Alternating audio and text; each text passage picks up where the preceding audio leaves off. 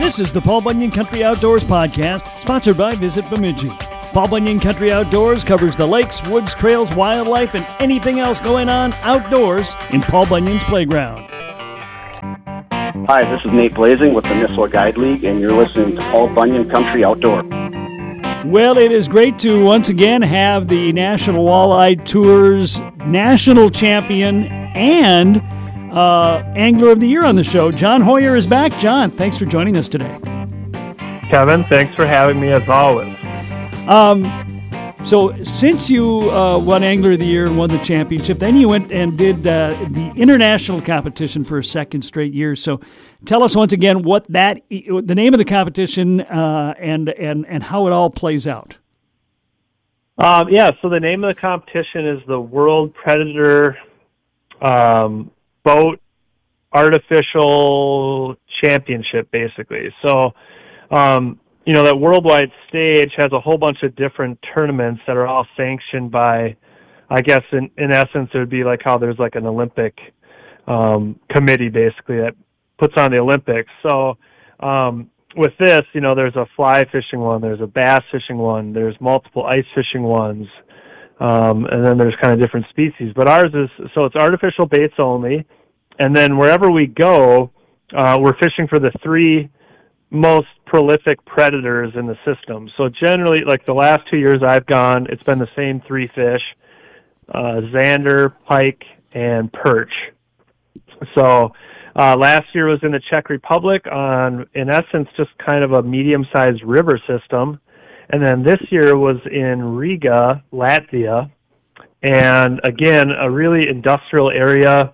Reminded me a lot of the Detroit River as far as the sights and sounds, but the chain of lakes that was connected to this, you know, coastal waterway um, reminded me kind of a Lake Winnebago, where there was shallower, you know, lakes that were all connected by channels. So, um, yeah, and then that whole system connects into the Bay of Riga, which is mostly brackish water, and then eventually, as you go further west, into the Baltic Sea. So, um, I don't expect anyone who's listening right now to be able to pinpoint that ge- uh, geographically because I'll admit I had to like basically Google where Riga is as I was flying in. I'm like, oh, that's where we're going. Yeah, I would. I was going to say it's not like you could say, "Yeah, oh, I fished this system a number of times in the past." I mean, this uh, this is you're flying in blind, pretty much, right? Yeah, for sure.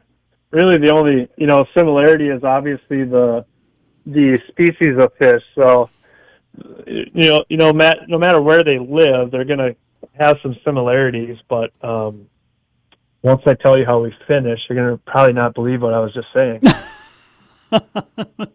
okay, so we'll get to that in a moment. Um, but uh, tell me uh, first of all the rest of your teammates and um, and how many nations were involved.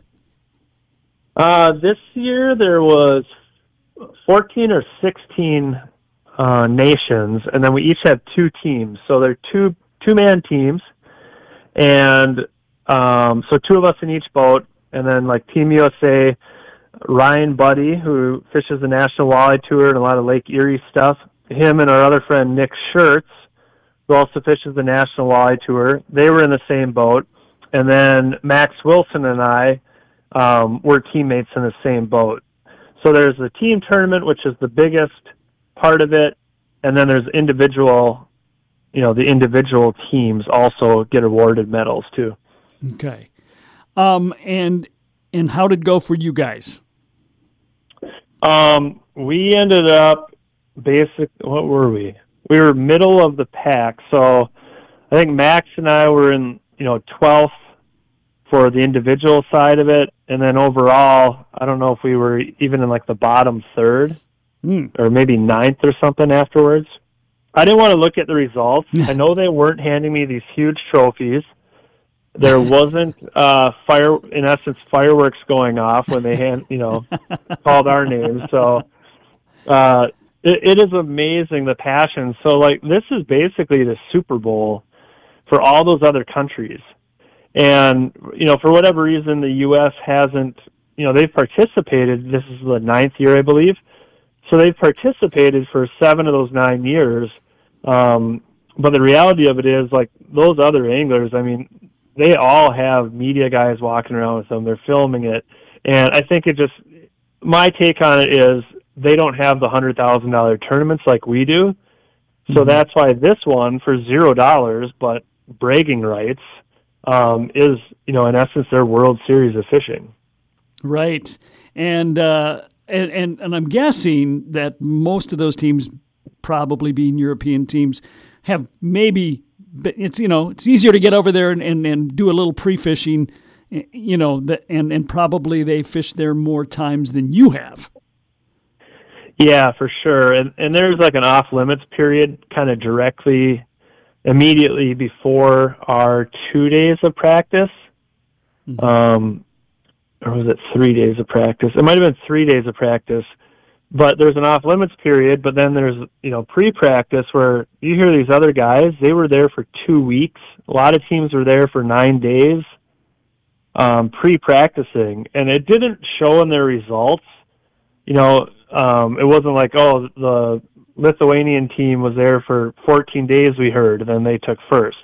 Um but yeah they're definitely putting in the effort that reminds me of you know how serious we take a national walleye tour you know, pre-fishing for seven days at least, and that's the majority of the reason why we're handcuffed. Um, you know, myself especially, I learned twice as much about how to catch zander in open water this year, and that was just from the two days of additional, you know, two more days of fishing for them, and then three days of tournament fishing. You know, by the end, I was five times the zander fisherman that I was last year when I left the Czech Republic. So um, that's overall why those guys excel. And the other thing is, I mean, they're amazing anglers. They have all the technology we use. I think that they're even a year or two advanced on average, uh, like with forward-facing sonar.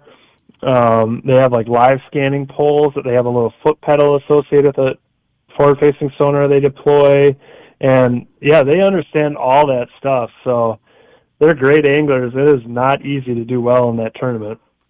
And you told me again it was uh, it's zander, perch, and was it pike that were the three species? The dreaded pike. That's probably part of the reason why we haven't done well is because I basically refuse to fish for pike.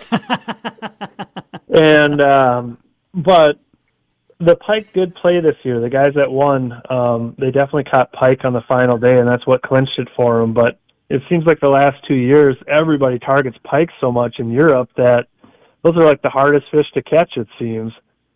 It's so weird to me that you know you have perch and pike way over in Europe, same same fish we have here in North America. You know, it's crazy. Yeah, it's cool. The perch are definitely, you know, a, a little different genetic makeup, okay. but in reality, like where we were fishing, you know, they had to be. The translation was probably like ten inches or even eleven inches to be legal, you know, size to measure. Um, but you know when you saw somebody come in with 40 perch on day one they had a lot of those you know 10 11 12 inches. Um, but then also a guy caught one that was what was that thing? It was like 20 inches long in practice. Like okay. a giant three and a half four pound perch. Yeah. So they're there but overall perch will always be kind of you know a numbers game no matter where you go. Sure. What about um Zander. What is zander? Uh, well, zander's actually gotten some pretty funny press. I think in the last ten years, there was um, there was like I think some people that were arrested for serving it at a restaurant. And basically, oh, right. taste wise, yeah, you can't really tell the difference. But I think the FDA obviously makes it illegal to say you're serving walleye when it, you're actually serving Xander. Um, but yeah, so I mean, they look a lot like a walleye, almost identical. But the thing is, the two bodies of water we fished haven't been as clean as the waters that we're used to fishing walleyes in. Um, I know we've all fished wall- walleyes in dirtier water, and that's where it really kind of starts reminding me of Zander, where, you know, in essence, you're kind of spoon feeding them. But, you know, for summertime walleyes on the Great Lakes or Leech Lake, you know, Mille Lacs, somewhere where you got six, eight, nine, ten feet of visibility, you know, walleyes they'll move a long ways for a bait. We've talked about before, like the aggressive things you can do to catch a walleye. Where it seems that the Zander they're just they are not that aggressive when they when you make them start chasing a lure they're literally losing interest by the second so the one cool thing we figured out this year and we had a little help from our uh, the guy we were borrowing the boat from is you know you want to drop that lure right in front of the zander's face and then it's almost like a free meal that is just sitting there and when they bite it, it they're the greatest bites you've ever felt on a spinning rod. Mm. But it just happens so few times. It's like one out of 20 completely inhales your bait the second you swim it over the top of them. And then the other 19 just follow it forever and never bite it. Um, so yeah, a fun challenge. They they really kind of remind me of muskies, the way they're so kind of cocky or arrogant, like they don't need to eat, basically. cocky like muskies. That's a great Mhm. description. I've always said muskies were cocky. They always act like they own the lake. You know, they don't have to bite. They can catch your lure whenever they want. You know, that that was always kind of my take on muskies. That's a pretty accurate take, I think. Yeah. Yeah. So, so does Canada have a team as well? Canada does not have a team. So we're the only North American team in this tournament every year. Yeah, and that one, um, you know, you look at the bass thing, and then Canada's represented, Mexico is, um, but yeah, bass isn't really ever on the list for that World Predator Championship. So will the World Predator Championship ever uh, ever originate in the states? Yes, that's the big picture plan. Um, we had it slated for Green Bay, and that was like that COVID year, so it was basically supposed to be here, I think, in 21. Um, and then all that got kind of flipped upside down. They kind of scrambled, and uh, maybe that was 22. So then they came up with the Czech Republic, and then um, I'm not really involved in the happenings of the scheduling and all that stuff. So, but there's been talk where, yeah, we're trying to get a bid for it um, two years from now. That would be cool. I think that would be real exciting to have that come to the states. It would be, and those guys from Latvia, they set the bar so high at the awards meal and like the the way they catered to us and the introduction, you know, meeting and all that stuff. So I was telling our teammates when we do in the US, we gotta we gotta lay the trump card down basically. Um, you know, and just do it double as double as big because that's what they would expect if they came to the U.S. You know, Yeah. so like we need a pyrotechnics guy, we need a DJ, we need this, we need a sushi chef. You know, we need to go big. So it's fun to talk about if we, you know, if we can get it here. Oh, that would be that would oh that'd be great. That Yeah. would be cool. Well, uh, have you have you had to do any uh, big promotional things now that you're a two-time defend well three-time champion, two-time defending champ, and angler of the year? Uh, not yet. I think um, people are kind of scared to call me right now and ask for that because they, if they watch my social media, they know that I'm in deer hunting mode. So, um, no, I haven't. I haven't really been slated for any events. You know, um, with the sports show season coming up, um, I'll be here and there at those just from, you know, my sponsors and stuff. I always have days associated with stuff like that. So, um, other than that, I actually went down to the Toyota Series Championship, and one of our Minnesota friends, Kyle Menke, uh, Dusty's brother, who you talked to. Yeah. Uh-huh. Yeah, so Kyle was fishing down there. He was fishing for two hundred thousand dollars, and I was on Table Rock Lake, where Kyle and I had actually done really well in that million dollar uh, tournament for amateurs three years ago, I think. Um, so I went down there, and Simms was the presenting sponsor. So the guys from Simms were there, and now currently where I live, that's only five and a half hours from my house. So um, I made the trek down there, hung out with the Simms guys. Kyle unfortunately did not win the tournament, but um, you know got to shake hands with the Ranger Boats people who are just north of there, and uh, a number of other sponsors that were represented there. Wow. You know, you you mentioned uh, hunting mode. I mean, you were in hunting mode like the day after the National Walleye Tour. For sure. Then I got interrupted by that silly fishing tournament, and now I'm you know now I'm smoothing back into it. So you were on an elk hunting trip, right? Yep, right after Devil's Lake, And that was in Montana or Colorado. Montana. How'd it go? It was literally life changing. Really? Um, yeah, we were hunting some amazing property where there wasn't like tons and tons of bulls, but there was really big ones. And I don't know if you if you know if anyone who's listening is an elk hunter, they know that I, I ended up hunting I think 21 days, and there was multiple times I came in where I'm like, my elk hunting life has literally changed after tonight or this morning, and it's just the encounters. They're so amazing that I guess naturally for myself, I don't gauge my success on, you know, did I let an arrow fly? Did I harvest a bull? It was just all those encounters where you you get so close so many times on elk, and then it just never works out. And um, so I had an arrow nocked. Oh man, probably like 40 different times in 20 days, which is, you know, you're getting into bow range. It could happen any second. That's like when you nock your arrow. Um, but it all culminated. I actually went back out there right when I got back from Latvia. There was four days left in the archery season, and I was like, I got this tag. The bulls are kind of done rutting. They're not really bugling anymore, but I got to go. Like I can I can pull this off. I'm going. And the second last day of the season, I had this giant herd bull that was down by the river the whole time we were there. And it came out with about 10 minutes of legal shooting light left.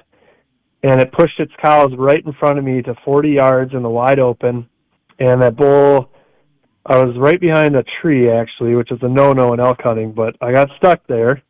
And I got out around it to the point where this bull just had to take one more step, and he was in the wide open at 40 yards, and he does a 180, and I was like, oh, of course, you know, of course it's not going to work out. And this was a giant. Um, my friend Wayne, who runs the Montana Hunt Company, said the bull was a 375 inch class bull, and it turns around, and I was like, of course it's not going to work.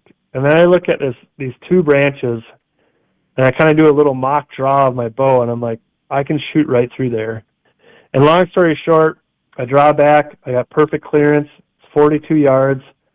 My I start hyperventilating after I go through my routine of checking my sight and everything, and then when I finally focus on the target, this giant bull, my heart just starts. I mean, literally hyperventilating. And I just simply said to myself, I'm like, well, you're in no shape to shoot right now.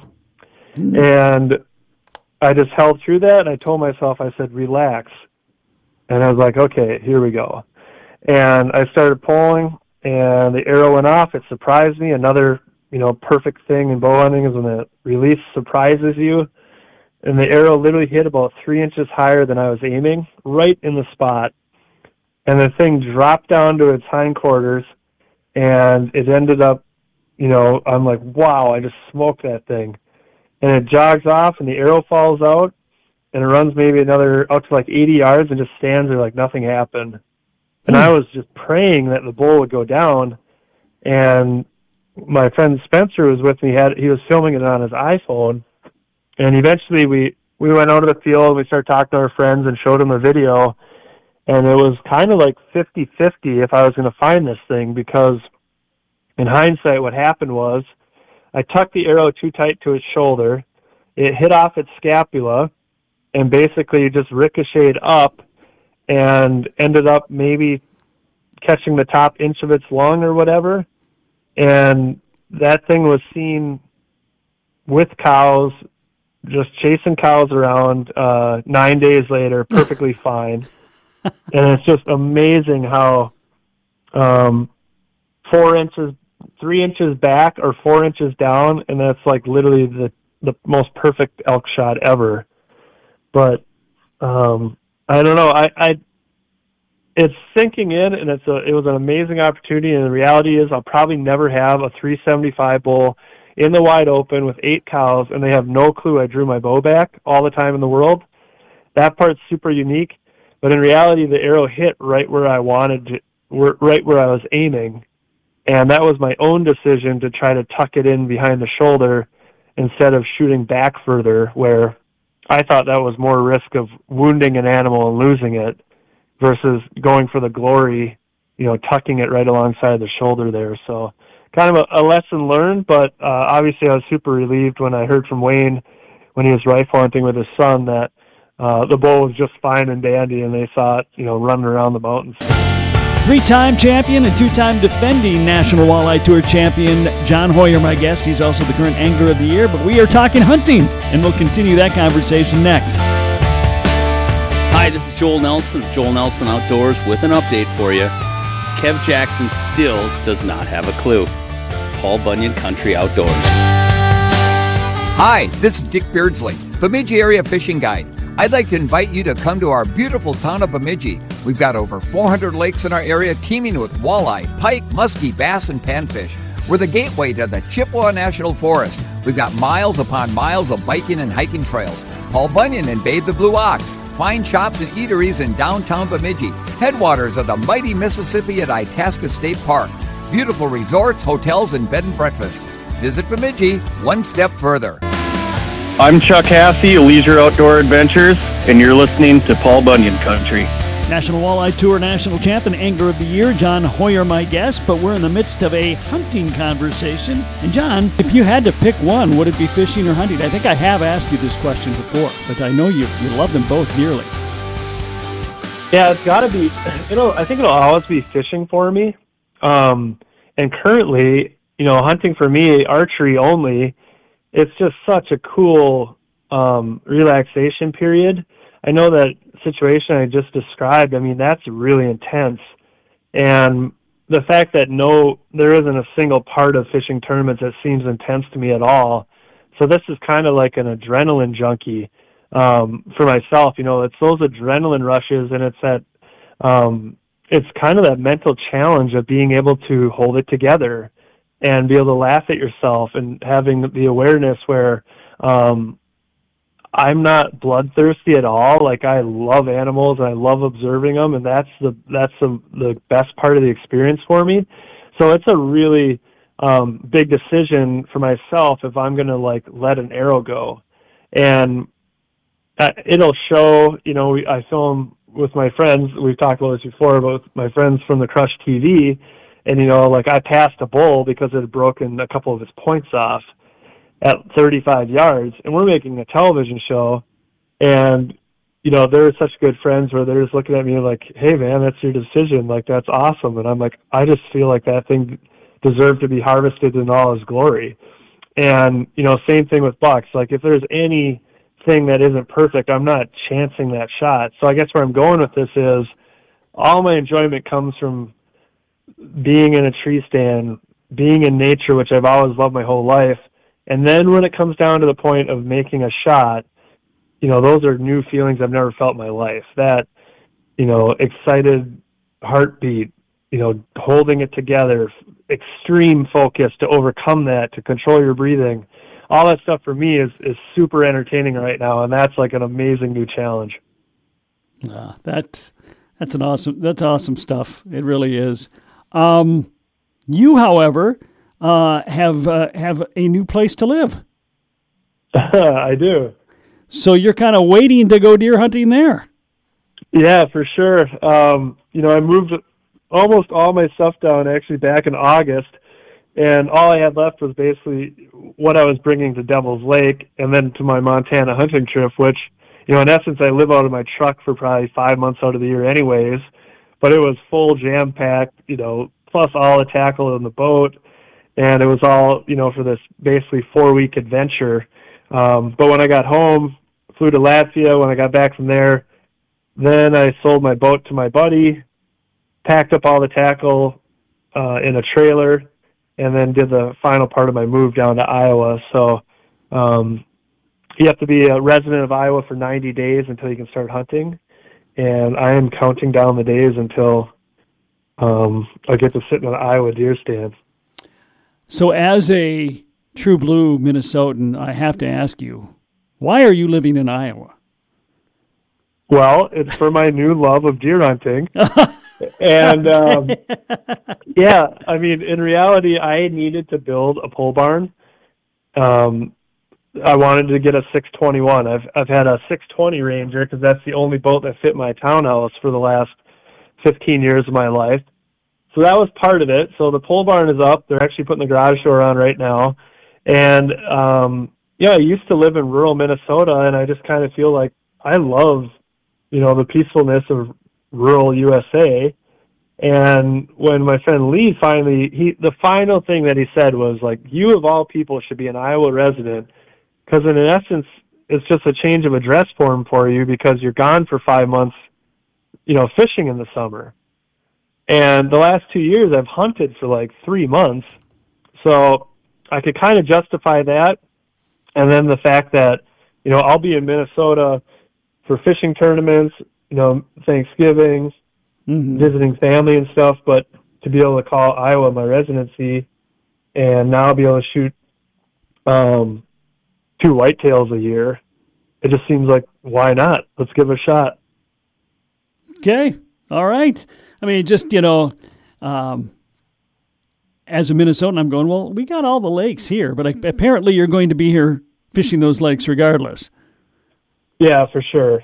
And you know, a lot of my walleye trips are you know season specific to the Great Lakes, Green Bay pre-spawn, Lake Erie, um, you know, and then the Minnesota swing. You know, in May and June, I have a lot of fun and all you know Leech, Mille Lacs, all those lakes. So um, I don't think my fishing time is really going to change that much in Minnesota.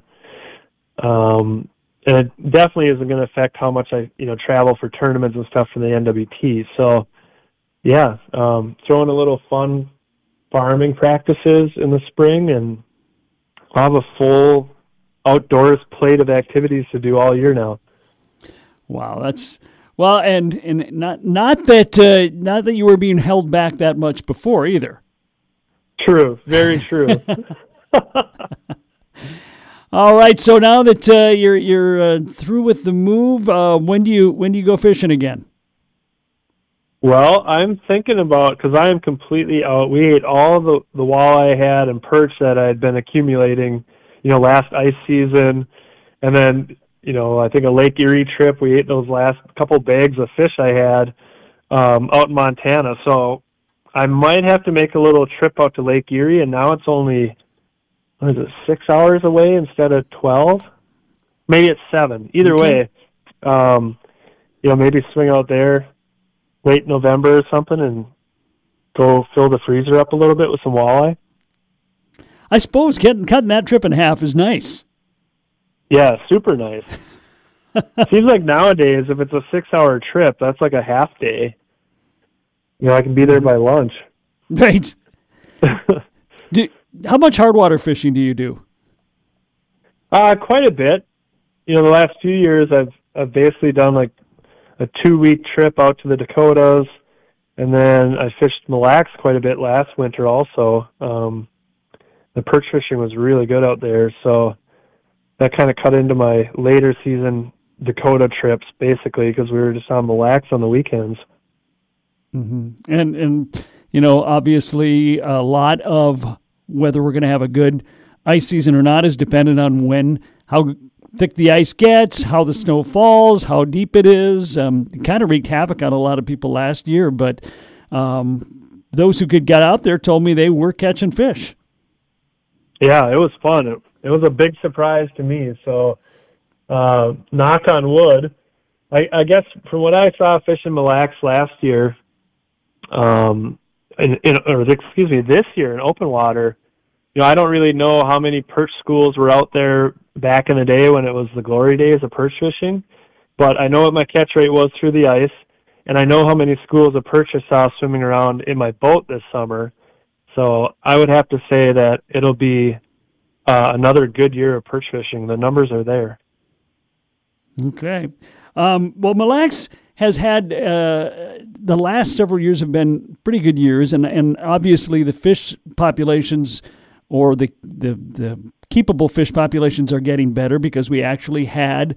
Uh, and granted, still a one fish limit, but it was it was all year long, and will continue into the winter. So um, it's it's been a battle on that lake to get you know the right size fish available, but at least we have the ability to keep a fish for the entire year now. Yeah, for sure. Um, and if Mille Lacs is close to somebody's house and they go out there in the afternoons, you can treat it like I have my whole life. And even when you couldn't keep one, you can go practice up on the Lacs on those catch rates, and then be absolutely lethal on any other, you know, Minnesota lake that has a six fish limit or a four fish limit. Because, I mean, that's why God put walleyes on the earth is for us to catch and eat. I and agree. if you're not allowed to eat them, there's something wrong there. Yes, well, and, that's that again is good news, and I know it's a it's a controversial topic, and it's a it's it's it's something they're wrestling with all the time. But uh, I, I was I was pleasantly, I guess I wouldn't say surprised, but I was glad to see they were able to have a full year uh, fish keeping year. That so let's hope that's a trend that will continue. for sure. All right. So, um, if people are going to go out and go fishing right now here in the uh, late fall as the temperatures have dropped precipitously, uh, what do you recommend they do? Um, honestly, this time of year, um, my my favorite thing has like since I was young had always been after a rain, which I know Minnesota's kind of had some pretty good precipitation lately, but you know anywhere you can find inflowing current, um, even from shore in your or in your waders, um, just getting out in that current and you know that November full moon. But really, anytime there's water flowing, uh, there's just a standard thing that happens where a lot of those shiners and you know even chubs or whatever they just swim into the, those current areas and you know it can even be a neck down between lakes um i used to do that al- almost every night on minnetonka in the cities. And it's just a great time of year to catch big walleyes in shallow. So you really only need one lure. It's a shallow running crankbait um a berkley deep hit stick or a original floating rapala you know something like that because you're only fishing one or two feet down, you know, on a long cast, and that that's still my favorite way to catch them. Otherwise, um, you know, there'll always be male eater-sized walleyes that are just out in the deepest water in the lake this time of year, and that's you know kind of a fun time if you're fishing that because then you got a great starting point as soon as you got early ice. Okay. Well, before we let you go, John, you have time for a fast five? Sure, I can't believe you even have any questions left. We've done so many of these. Oh, I know we have, but uh, trust me, I got a ton more. I got a ton Okay. more. All right. I'm ready. Here we go. John Hoyer, fast five. Three. Fast five. Question number one. The old TV commercial said, Got milk, so I'll ask you, do you have milk? Are you a milk drinker? I do not have any milk in my fridge right now. No. Wow. Do you ever drink milk? Um, I think it's mixed in with my monthly allotment of ice cream.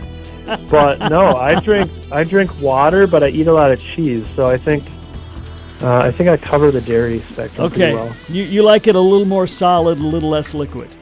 Yep. Okay. All right. Question number two. You're at the backyard barbecue. There's burgers and brats. You have to choose one. Are you choosing a burger or a brat? I think I'm gonna go with a brat. Okay. What are you putting on that brat? Uh, everything they have available. No. Definitely sauerkraut, and then you know ketchup and a brown mustard like Gulden's. That's Mm. my favorite. Okay. Nice. Onions. All right. Just whatever there's, you just throw it on top. Yeah, for sure. Okay. Question number three. I know you're a young gun, so maybe you don't even remember. Did you ever watch Gilligan's Island reruns growing up? No. Okay, well then I can't. So the question we always ask for the people of my age and you know around my generation is whether you choose Ginger or Mary Ann, two of the castaway females. So I'll go with uh, we'll go with the friends question since you're the young gun. Rachel, Monica, or Phoebe? Ooh, Rachel. I have a feeling if I start asking that question, that's going to be like the runaway winner. I just have I a feeling. I think so. It has to be, right? I think it has to be yes. All right, question number four: Star Wars or Star Trek? Uh, Star Wars for sure. Yeah? All right. And question number five hockey or basketball? Oh man, I could go on and on about that. Um, I watched the NBA Finals, the playoffs, annually. I really enjoy it, and it's like fast action. But if they made hockey, if they made the goal just a little bigger, where there was an average of nine or let's say twelve goals a game, I I would almost guarantee that'd be the most popular sport in the world. you So you may be right. I love hockey. I love watching playoff hockey. It's awesome. But if those because those uh, playoffs coincide, so I end up watching basketball playoffs. All right. Who's your team? Well, um, I really like the Warriors. Hard not. They were, yeah, they were very fun to watch. Um, I mean, the Milwaukee Bucks, they had a pretty crazy run the one year. So I, I don't know. I just when I started watching it, that's when I learned who all the players are that year on that team, Mhm. and then you get to know like the grudges and stuff, and what team hates the other team. And then like by the second round is where I'm like, those guys are fun to watch. That's my team this year. So it's really just kind of watching all the games and you know, if you DVR them, you can fast forward them and make them only last about an hour and a half. That's helpful. Uh, yeah, no free throws, no timeouts, no commercials. Yep. I think the uh, I think the Wolves might make some noise this year. Um, they're, they're, the top three is, is is healthy. If that's the way it stays, they got some depth. I like what I've seen so far, but I am a Minnesota sports fan, so I'm I'm jaded as well. Yeah, I don't blame you, and that's probably why I didn't accidentally mention them. All right, John. If we want to keep tabs on what John Hoyer is doing, uh, how do we do that? Uh, the best way is still probably on my Instagram at uh, John Hoyer Fish. And then if your listeners haven't watched Tour Level Gold yet on YouTube, I'm actually kind of jealous, and I guarantee you my friends are too, because there's currently eight episodes out from our first four tournaments, and more media has been very busy hunting. I'll give them credit for that. But they are going to release uh, the first of the last two episodes, which are the Devil's Lake Championship, coming up here in the next week or so. Um, so that's called Tour Level Gold, and that's on YouTube. Okay. Oh, that, I I will have to chase that down and watch that for sure. It's He- very fun. He is John Hoyer. He is the three time champion and two time defending uh, National Walleye Tour champion and the current Angler of the Year as well. Uh, just got back from Europe uh, as part of Team USA and the Predator Championships, and now is uh, spending a lot of time in trees in the woods. Uh, great friend of the show. Love having him on. John, thanks for taking the time today. Thank you so much, Kevin. Paul Bunyan Country.